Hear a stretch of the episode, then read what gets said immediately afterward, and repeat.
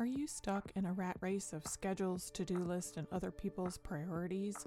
Maybe you can't even remember when the last time you felt fully engaged with your body, your mind, and your surroundings. If this resonates with you, then you are in the right place. I am Susan Sanders, and I'm here to teach you about sustainable productivity. Each week, I'll be coming to your ears with lessons to create a life that you can fully engage with. Some weeks will be bite sized moments of inspiration and sharing. Other weeks will include guests and more in depth looks at doing the right things in a way that you can maintain over time. Let's get started.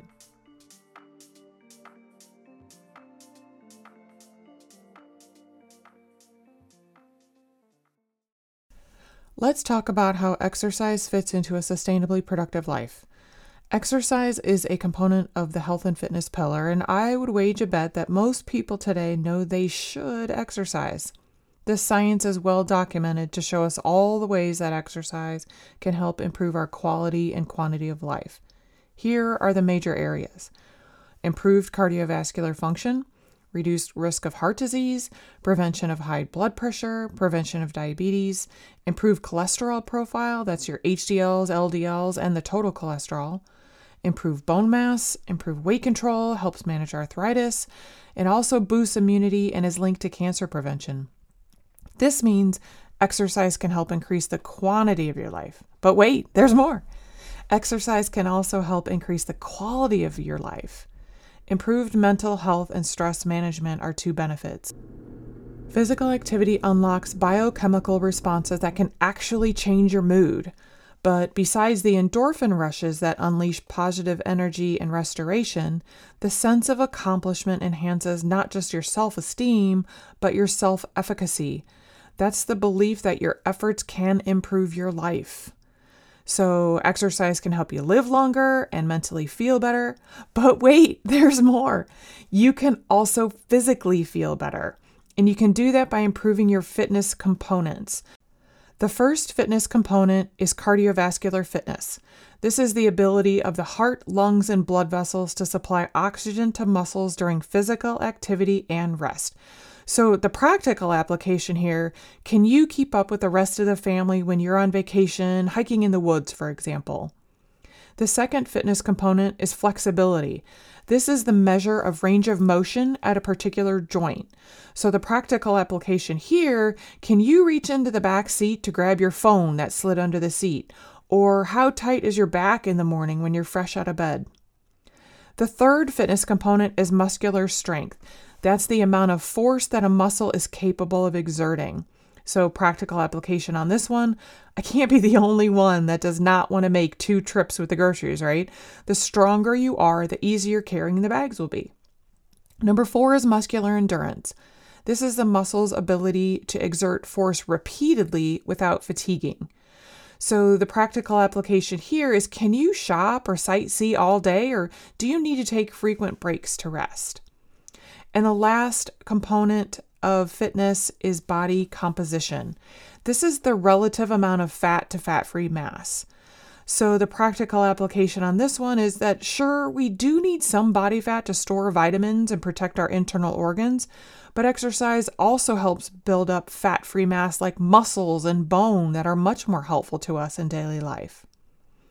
This is not where I tell you how easy it is to start exercise. Just run out the door. All you need is shoes.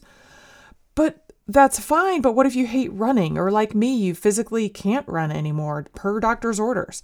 There is a such thing as too much of a good thing. So I want to share a little bit about my story here. I played basketball through college, then switched to endurance events, triathlon and marathon. And recently my doctor, the surgeon, he said that with the damage that I've already done with how my body is built, if I want to hike and walk with a dog when I'm in my 80s, I need to knock it off with the running now. I was really panicked at first. I even cried in the doctor's office. And then my husband said, Why are you crying? You don't like to run, and no offense, but you're not good at it. So that, that was a truth bomb. and once the sting of that went away, I realized that he was right. Now, I haven't told him he's right, but he was right. Running was not sustainable for me. I was running because I thought I should. I thought the longer the race I did, the more people would admire me for my work ethic and bravery. And I was just hoping that they didn't catch on that I did not know how to not run. My insides did not match up my outsides. Now, I also liked running because I could eat more on days when I ran. And this gets us to the heart of what I want you to consider about how exercise fits into sustainable productivity. I'm challenging you to detach your thoughts about exercise from your thoughts about weight loss. Decouple fitness from weight loss. Exercise can do so much more than help you lose weight. It can boost your blood chemistry and your bone density. It can smash a bad mood or your risk of diabetes. When you are mapping out how exercise helps to create a sustainable you, consider how exercise makes you feel. Consider how moving your body helps you match up your inner and outer selves. We'll look at some practical ways to do that when we come right back. This break is brought to you by you. Thank you for hitting play on this episode. I know you have so many choices of podcasts, and I appreciate you listening to this one. If you like what you're hearing, please subscribe, share, and leave a five star review. The more you share the messages about sustainable productivity, the more we can create a world where we are all more engaged in our lives. Now back to the show. Welcome back, everybody. On to the practical piece. Because one of my missions of the Sustainable Productivity Podcast is to match theory with practice. Real habit change is based in science and research, not just anecdotal advice. Although I will share from my life as well, these are more examples than directive. But before the break, we talked about the science, so now what we're going to do is talk about strategy. Because there are three dimensions of sustainable productivity, I teach about habit change from a perspective that includes all three. The first dimension of sustainable productivity is health and fitness, and one recommended adjustment for exercise is to moderate your effort. You don't have to bury the needle into the dash on any exercise session, let alone every exercise session. Leave some on the table during every time you work out.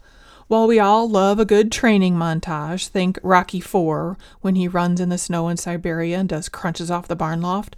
Those are great, but right now I want you to not empty the proverbial tank during every exercise session.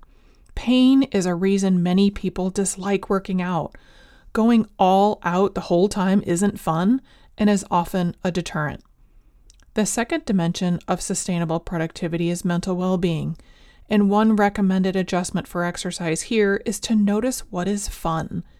Do you like to dance on your own or learning dances from an instructor? Do you like to exercise in nature or inside? If you hate it, why do you hate it? People, heat, bugs? You will make adjustments, so just write down what you don't like. This way, you can make adjustments that are specific and actually helpful for you. For example, maybe you don't like walking in the morning because the sun's in your eyes.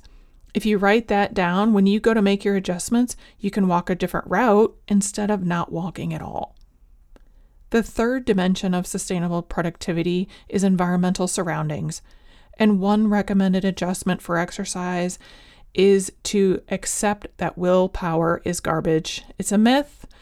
Everyone is motivated when things are shiny and new. And this is not the last time you're going to hear this about willpower. It's sort of a soapbox issue for me. Forget willpower. To create a sustainable you, you need to set your environment up to support your habits. And one way uh, to do that is to set your gear out the night before. So, for example, if you plan to swim in the morning, set out your cap and goggles and swimsuit the night before. And speaking of gear, this is sort of a bonus tip. If you don't already have it, don't invest in equipment. Use what you have to do what you want for now. The goal for now is to establish a habit of regular exercise and find what you love. Or maybe the goal is to find what's tolerable. But the basic idea is once you decide what you're going to continue, then you can buy gadgets, gear, and upgrades. These are just a few research based suggestions. If you have found something that works for you, comment in the post for this episode, or you can reach out to me at susan at sustainablesue.com. I'd love to hear how you made adjustments to create productive results in a sustainable way. You have just listened to the Sustainable Productivity Podcast. If you liked what you heard, you might like what you read. Come to sustainablesue.com to read more and subscribe to have the weekly message sent to your inbox. You can also get show notes, including links to things discussed in the episode there. sustainablesue.com. Consider sharing this episode with a friend. The more you share the message about sustainable productivity, the more we can create a world where we are all more engaged in our lives. Keep going, friends. As Devin Durant says, small efforts sustained over time can produce significant results. Have a good week.